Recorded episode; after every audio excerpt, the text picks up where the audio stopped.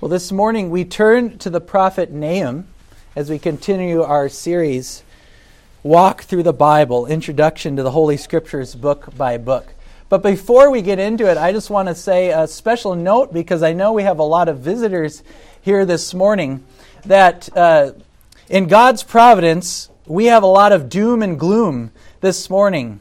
But we are simply following God's word through Scripture. So we've been doing a series going preaching one message on each book of the Bible. And this morning we're in the minor prophets, so we're almost through the Old Testament, and we're now in the prophet Nahum. But some of you might think what we're doing is rather odd. And I think maybe from an outward perspective it kind of is, isn't it? We are we are people who on a beautiful day like this rather than going skiing or playing outside, gather to sing songs that were written some 3,000 years ago, and to listen to words spoken 2,000 or more years ago.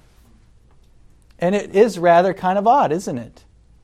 And in our society today, uh, there's a great book uh, called The Secular Age we have li- we now live in a culture if if like society was a house and the earthly plane the things we could see were here on the main floor and then uh, the andra etasje the second floor was god the things that are unseen. We live in a world today where we just pretend that that upper story of the house doesn't exist. We just we don't walk up there. And so it seems rather odd. And in, in, the, in the balance of time, it's quite striking. We live in an age that denies that there's a second story to our house. But we believe that God, through the course of time, speaks. And that God saves. And that God even uses hard messages as we're coming, as we've seen a lot as we've been working as a church family through the minor prophets. He uses even hard words to save and to give hope to his people. So I hope that you will tune your ear to the upper story of God who speaks even today through words prophesied long ago. And that's what we're doing as a church family as we work through the Bible book by book.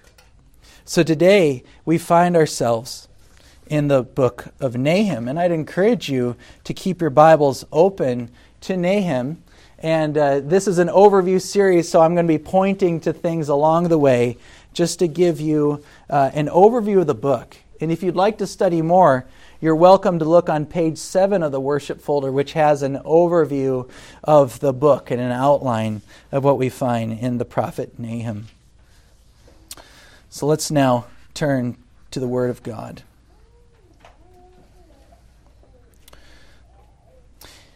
In the prophet Nahum, we learn the reality and the truth that God takes down nations in real time and space.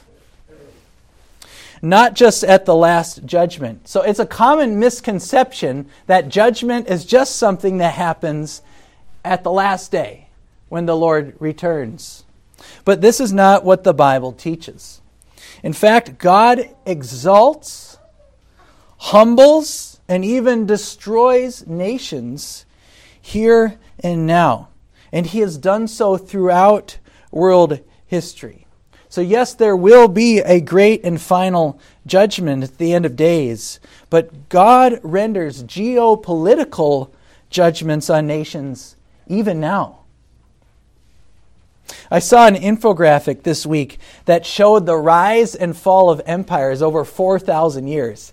It was, it was a really long picture that kind of with color showed the flow of empires swelling and then imploding.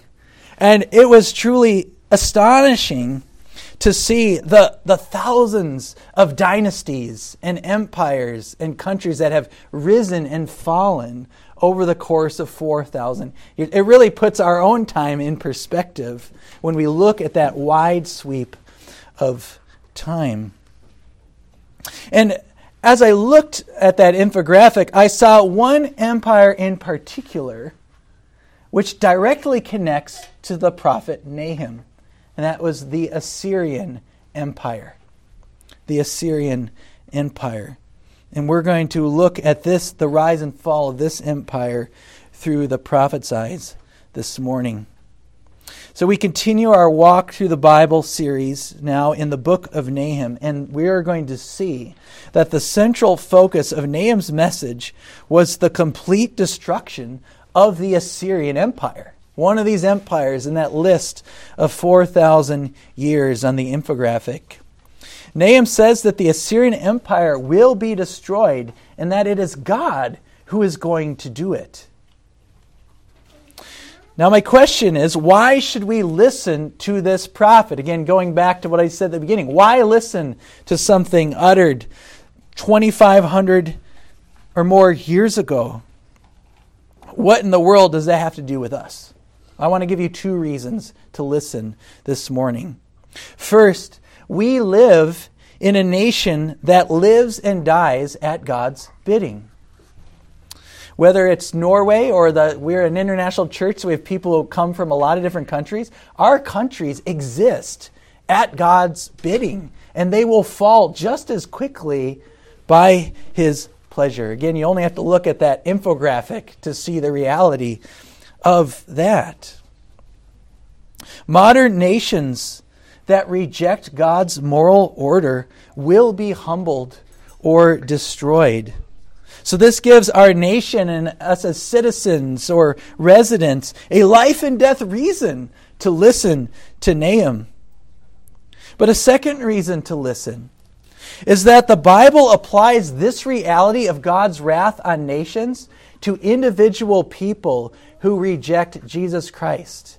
And we're going to turn to Hebrews 10 later this morning to see that reality. And we read it in our scripture reading this morning. That same wrath that God has promised on nations that walk away from Him, He also promises to individuals who walk away from Him as well. And in order to find hope, we also first need to understand that reality. Because there is hope and there is a way out of the destruction that is promised for unbelievers. The Bible's message in Nahum is that God's wrath comes upon states, nations, and empires that reject his moral order. Let me say that again. God's wrath will come upon states, nations, and empires that reject his moral order. And the same fate will fall on all people who reject Jesus Christ. And we'll see that in a wider reflection on what the Bible teaches about the wrath of God and salvation from it. We're going to consider this theme of God's wrath on nations in three parts this morning. First, we're going to look that God promises wrath for Assyria. Second, we'll look that God promises wrath for all unbelievers. But thirdly, and the good news is that God promises good news for his people and his people in every age. And so we're going to deal with the uncomfortable realities of the prophet in the first two points. And then the prophet's going to give us a hint of good news that will point us to the New Testament, and that's where we will conclude. So, first, God promises wrath for Assyria. I don't know how much you know about ancient Near Eastern history, but Assyria was a brutal, a brutal empire. They were known for their sadism. Do you know that word, a sadist? It's somebody who takes pleasure in inflicting pain. The Assyrians were sadists. Archaeologists have discovered carved reliefs and, and rocks and walls of their torture practices. Aside from hanging, piercing people on poles to die slow, painful deaths and beheadings, they would skin prisoners alive. And moreover, some evidence suggests that they also did this as religious worship. They were a wicked people, a wicked people. So it is with good reason I would say that the Israelites despise them. I mean, I think all of us, if like Sweden was doing that, I think we would have good reason to despise the Swedes, right?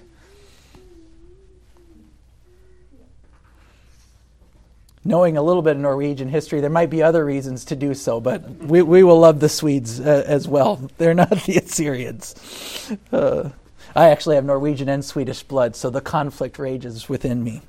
Uh, but at any rate, it was remarkable that despite Assyria's wickedness, that God first came to Assyria not with wrath, but with a call to repentance. A hundred years before Nahum, the prophet Jonah goes to preach a message of judgment, but one that even Jonah knew would lead to their repentance. So God sent Jonah to Nineveh and the Ninevites, one of the chief cities within Assyria, they repented. They, they tore their garments. They, they sat in sackcloth and ashes. They turned to the Lord for a season. But now in Nahum's day, we realize that that was a short lived revival. And Assyria went back to their wicked ways. And in 722 BC, God used Assyria to punish Israel that who themselves were walking away from the Lord. But now it's time for God to take Assyria down. And so he sends the prophet Nahum.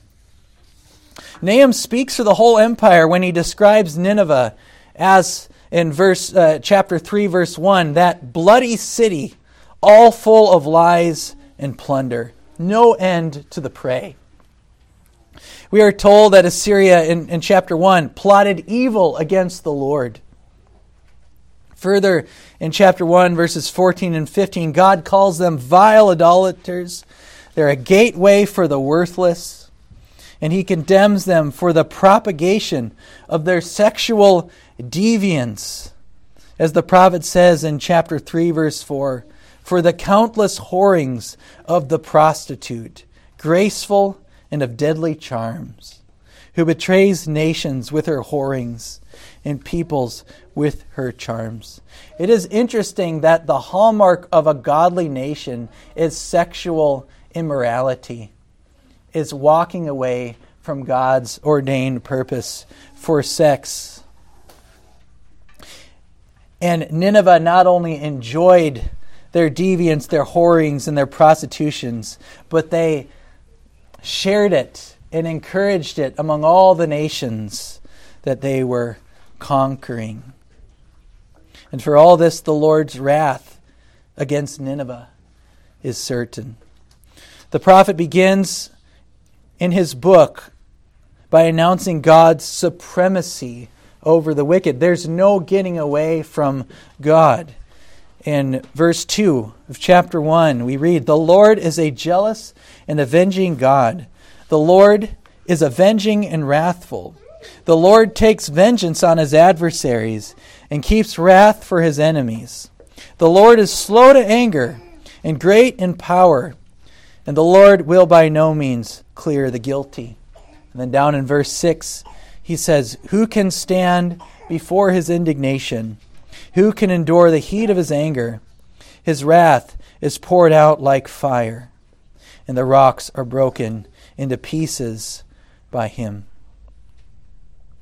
Now, as we turn to the reality that God's wrath is, is set against all nations like this, in this moment, God's full wrath is set against Assyria in real time and space. In chapter 1, verse 9, Nahum says of Assyria that God will make of them a complete end. When you look at that infographic that I saw, Assyria rose and fell, and they were no more. God was going to make a complete end of their nation and their empire. In chapter 2, verse 10, he cries, Desolate, desolation and ruin. Hearts melt and knees tremble. Anguish is in all loins. All faces grow pale. And in verse 13, he says, Behold, I am against you, declares the Lord of hosts, and I will burn your chariots in smoke And the sword shall devour your young lions, that's their soldiers and young men. I will cut off your prey from the earth, and the voice of your messengers shall no longer be heard. And the question then is well, what are the surrounding nations going to do at the fall of Assyria? We're told they're going to rejoice, they're going to rise and delight in Assyria's humiliation.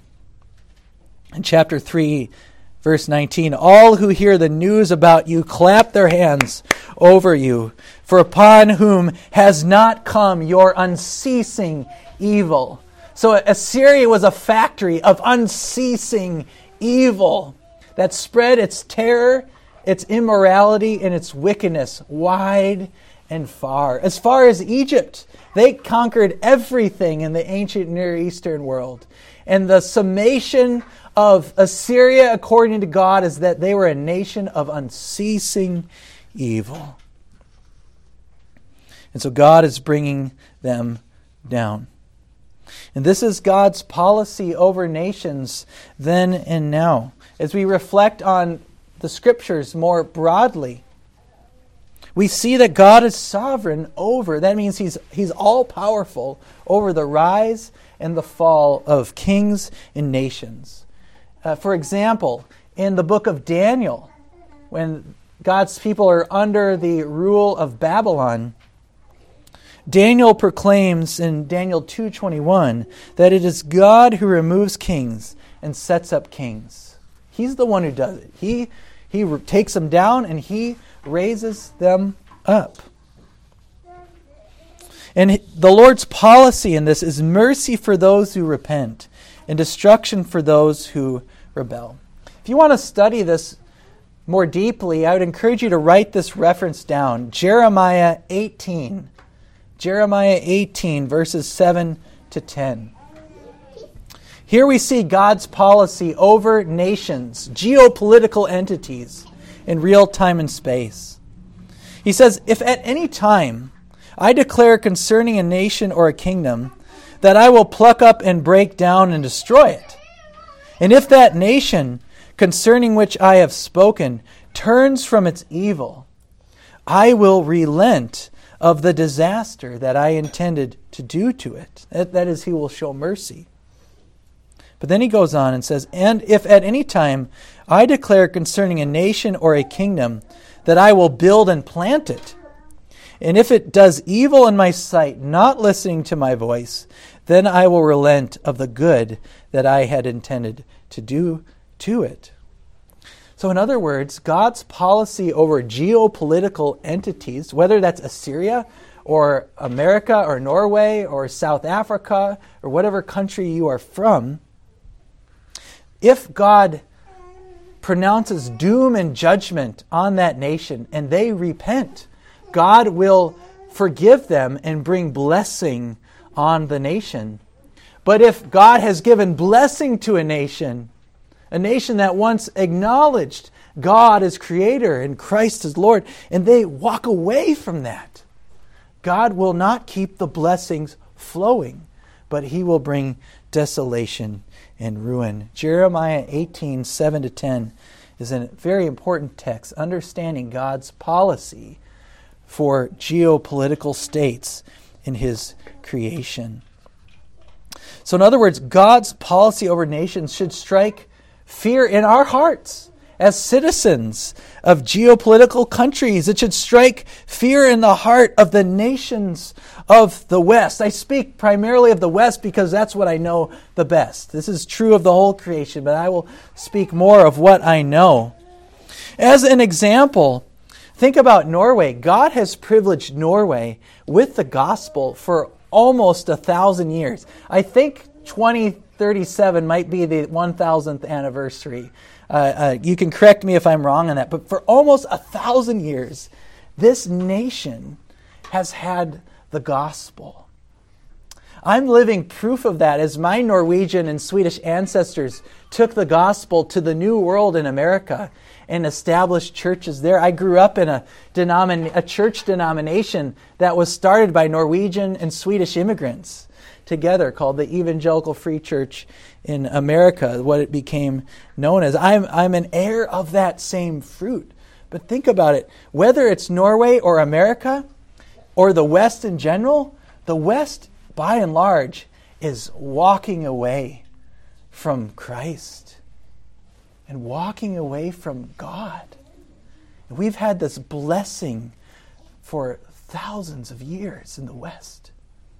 And we're choosing to reject it. In fact, we're choosing to call it evil. And we're deluding ourselves thinking that the blessings that we enjoy in society are the fruit of our own making when in fact it has been God blessing us by the gospel. By way of an illustration, I've been reading a book called Why We Sleep. I've been by nature a very bad sleeper, so it's a very timely book for me to read by Dr. Matthew Walker. Uh, it's a game changing book for those who wish to live a happy and healthy life. Uh, the book demonstrates uh, through just a, a, number of scientific studies the integral role that sleep plays in keeping us alive and well. And as Westerners who are fueled by caffeine and screens, we would do well to read this as the rate of Alzheimer's disease and cancer is going through the roof. Sleep is vital to our well being. So he shows from scientific studies how Alzheimer's, heart attacks, uh, a myriad of, uh, whether it's bipolar or a myriad of other ailments that afflict our culture in rising rates, have to do with our lack of sleep. I would say, as he would say, our caffeine fueled society. So Dr. Walker calls caffeine a masking agent. It's a, it's a masking agent. He says that it's the equivalent of sticking your fingers in your ears to shut out the sounds of your brain telling you that you're tired. So caffeine doesn't give you more energy. That's, that's a myth. All caffeine does is it, it blocks our receptors in our brain telling us to go to sleep when we need to. And so it's a masking agent. We're refusing to listen to our brains, and we're killing ourselves off in the process. I would really encourage you to read that book. But by way of illustration, that is what the nations of the West are doing with God's moral law. They're sticking their fingers in their national ears, saying, No, no, no, no, it's not there. Or, like I said, with the two story building, oh, that second story doesn't exist. God's not there. They're masking the truth for a lie and acting as if God is not watching. The nations of the West are like a toddler who thinks that if their face is covered, no one can see them. You know, my, my kids aren't as little as they used to be, but they would, they would like run and hide in the corner and then like do this, and they would play in hide and seek, and they would think that I couldn't see them. That's what the nations of the West are doing, denying God's existence. They're running around, I can't hear you. You're not there. And we're killing ourselves and our countries in the process. Let's turn now to the second point. We've, we've seen God that, that God promises wrath for Assyria. But as we reflect on the Bible more broadly, God promises wrath for all unbelievers. Once again, God's unchanging character is on display at the start of Nahum's message. Remember, Nahum's message begins. Verse 2 The Lord is a jealous and avenging God. The Lord is avenging and wrathful. The Lord takes vengeance on his adversaries and keeps wrath for his enemies. The Lord is slow to anger and great in power, and the Lord will by no means clear the guilty. His way is in the whirlwind and storm, and the clouds are the dust of his feet. Note particularly the phrase in verse 2 God keeps wrath for his enemies. And in verse 3, while the Lord is slow to anger, he will by no means clear the guilty. You know, as we turn to the New Testament, and these, these themes continue, it's a misconception that the God of the Old Testament was an evil, avenging God, and the God of the New Testament is God of love. No, God was equally merciful and gracious both in the Old Testament as the New Testament. And God is equally wrathful in the New Testament as he was in the Old Testament. Did you know that Jesus, for example, talked more about hell than any other time in Scripture? And as we come to uh, Paul's letter to the Romans in chapter 1, the Bible says that the wrath of God is revealed from heaven against all unrighteousness. Indeed, it says that all mankind has suppressed the truth about God about his power and his nature, which are clearly seen in creation. So Paul's saying in Romans 1 that we're, we're suppressing the truth by plugging our ears or covering our faces or denying that the second story of the house exists, that there's any God at all. And in chapter 3 of Romans, Paul says that this God suppressing fact leads to the conclusion that the whole world is accountable to him. Those who reject God are what the Bible calls children of wrath. Ephesians 2 3. This is why the Bible teaches that there are ultimately only two kinds of people in the world. We tend to divide people by race or ethnicity or country or land, but Scripture divides people in half. There's two kinds of people, spiritually speaking. There are children of God or children of the devil. John says in 1 John 3:10, "By this it is evident who are the children of God and who are the children of the devil. Whoever does not practice righteousness is not of God, nor is the one who does not love his brother." So this leads then to an important point for us in this message. Even though the world has largely rejected God. There are still those who claim to be a Christian, kind of. Let me, let me explain what I, what I mean by that. I, I would say there's kind of, from, a, the from perception, three groups of people. There are just people that are unbelievers. There are the children of God or the, the church, the people of God. And in the middle, there's a group of people that externally identify with Christianity for one reason or another, but don't actually practice the faith at all. Uh, they are sometimes called carnal Christians or cultural Christians. These are people who don't practice the faith, but they hang on to the label.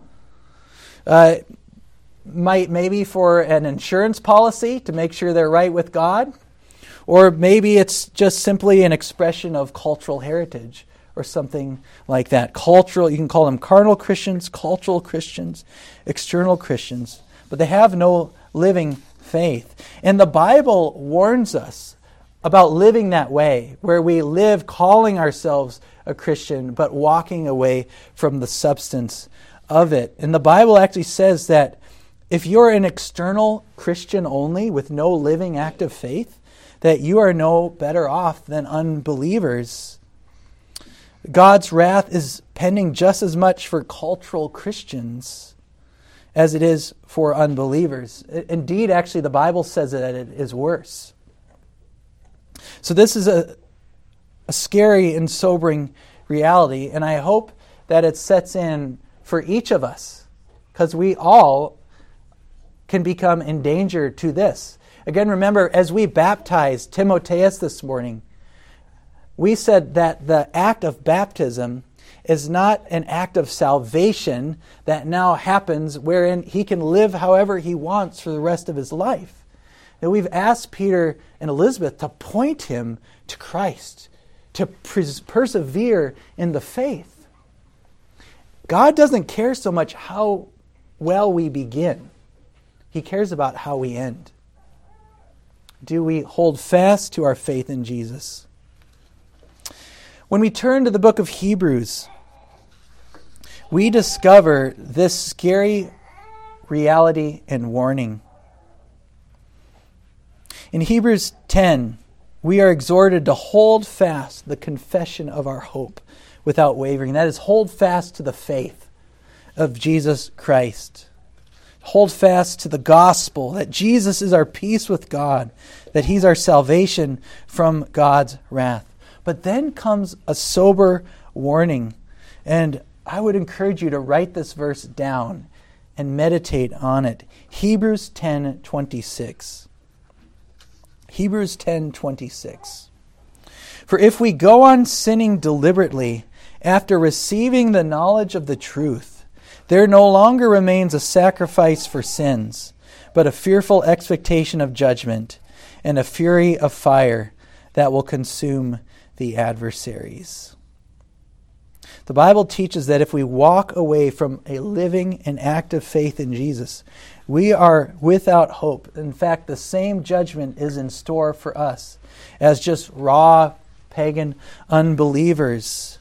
Again, in verse 27, a fury of fire that will consume the adversaries.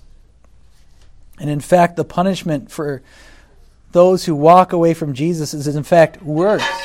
In verse 29 of Hebrews 10, he goes on saying, How much worse punishment do you think will be de- deserved by the one who has trampled underfoot the Son of God and has profaned the blood of the covenant by which he was sanctified and has outraged the Spirit of grace? For we know him who said, Vengeance is mine. I will repay. And again, the Lord will judge his people. It is a fearful thing to fall into the hands of the living God. So, how much worse is the punishment for those who have maintained an external affiliation with Christianity, but no longer a living act of faith? Or those who have walked away from Jesus altogether? You know, when I was uh, preparing to move here with my family, I was talking to Norwegians and just getting to know the culture. What's what's the Christian culture like in Norway? Because from at least from the American perspective, Norway really looks like a Christian nation. The, the perspective in the in the in from America at least is that Norway is a very Christian nation. As I talked to Peter and I talked to other Norwegians and I also looked at studies, I found some interesting interesting facts that that I found alarming. Uh, one at the time, I don't know what the numbers are now, but at the time I looked, I think 70 some percent of Norwegians were registered church members of Den Norske Kirke, of the state church. And from that perspective, it looks like Norway is thoroughly Christianized. But then I saw other numbers uh, reporting on this was specifically Den Norske Kirke, but only 2% of that 70% regularly attend church at, at any regular basis. And I found that quite alarming because if there is a living act of faith, surely there would also be attendance commensurate to that percentage. And so I don't know why, why individuals in this country, we don't have a state church or in America, so it's, it's different from my culture. But I don't know all the reasons for belonging to the state church. Uh, and, and I don't pretend to know any individual's reasons for doing that, or any other church for that matter, because church attendance is exceedingly low in this country.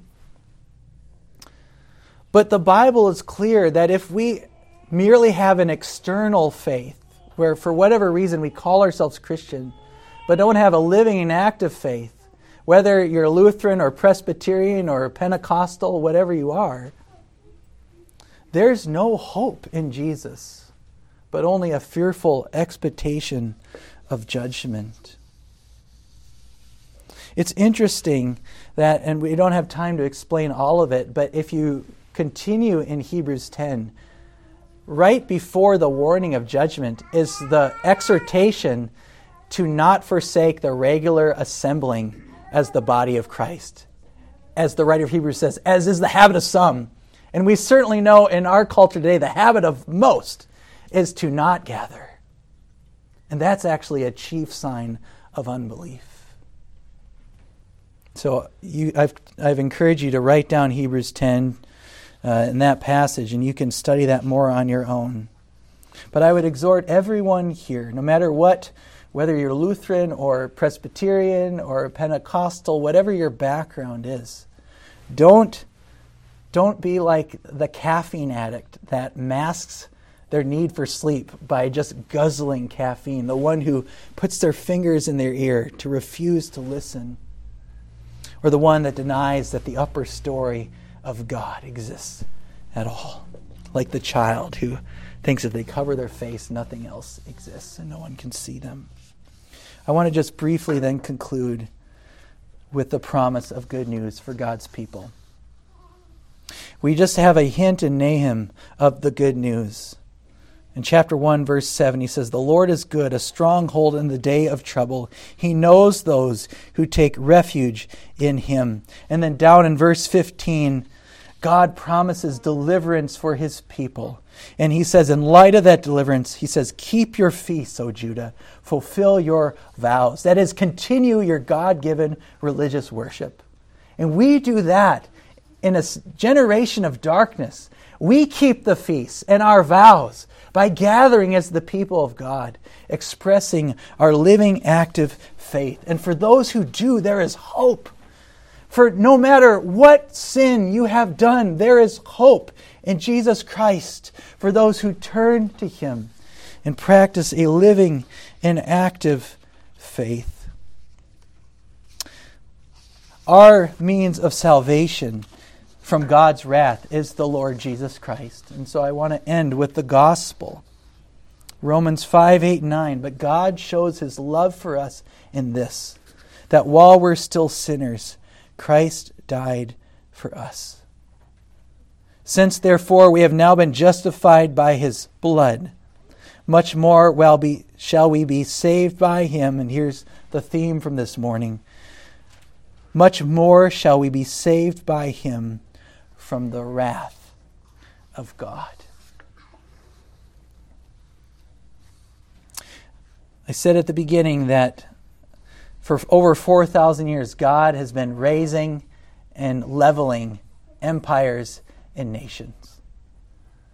But the hope that we cling to, the hope that we celebrate during the season of Christmas, is that God is also building a kingdom. God is building a kingdom comprised of people from every tribe and tongue and people and nation. And He is building a kingdom in our Lord Jesus Christ that shall never be leveled and never shaken. And we're given glimmers of that hope in Nahum, and it's expressed fully as we come to the pages of the New Testament. And I would say also it's not entirely extinguished in Norway either. Okay. I pray that the Lord would use this season, would use us as a means of revival and rebuilding and expanding His kingdom in this country and far beyond. Do you know that Norway used to be a world leader in global missions? The, the, Lord used the, I think, the adventurous Viking spirit of Norwegians to take the gospel to the ends of the earth. And I pray that it would once more, and that we would take it to our homes and our workplaces and to the, our families and friends. And that the Lord would bring revival. And I, I, I heard a glimpse of it last night. At, uh, I was at the state church in Tananger, which is where I live, and a gospel choir was singing. And the gospel was preached. I don't know how people responded to it. But the gospel was, was sung in power. I know at least one member of the choir is a Christian because she's a member of this church who invited my family to attend. The gospel was preached, but the question is will you hear it? And will you join in the singing? It's been a delight to have a lot of new faces in the service this morning. And I pray God's blessing on you. And uh, know personally that uh, my family has a great love for the Moy clan uh, because of our relationship with Peter and Elizabeth. And I pray for God's blessing on you as well, as well as the whole church family. And when the gospel is singing, my question to you is will you pull fingers out of your ears, all of us, to hear and join in the singing? Let's pray.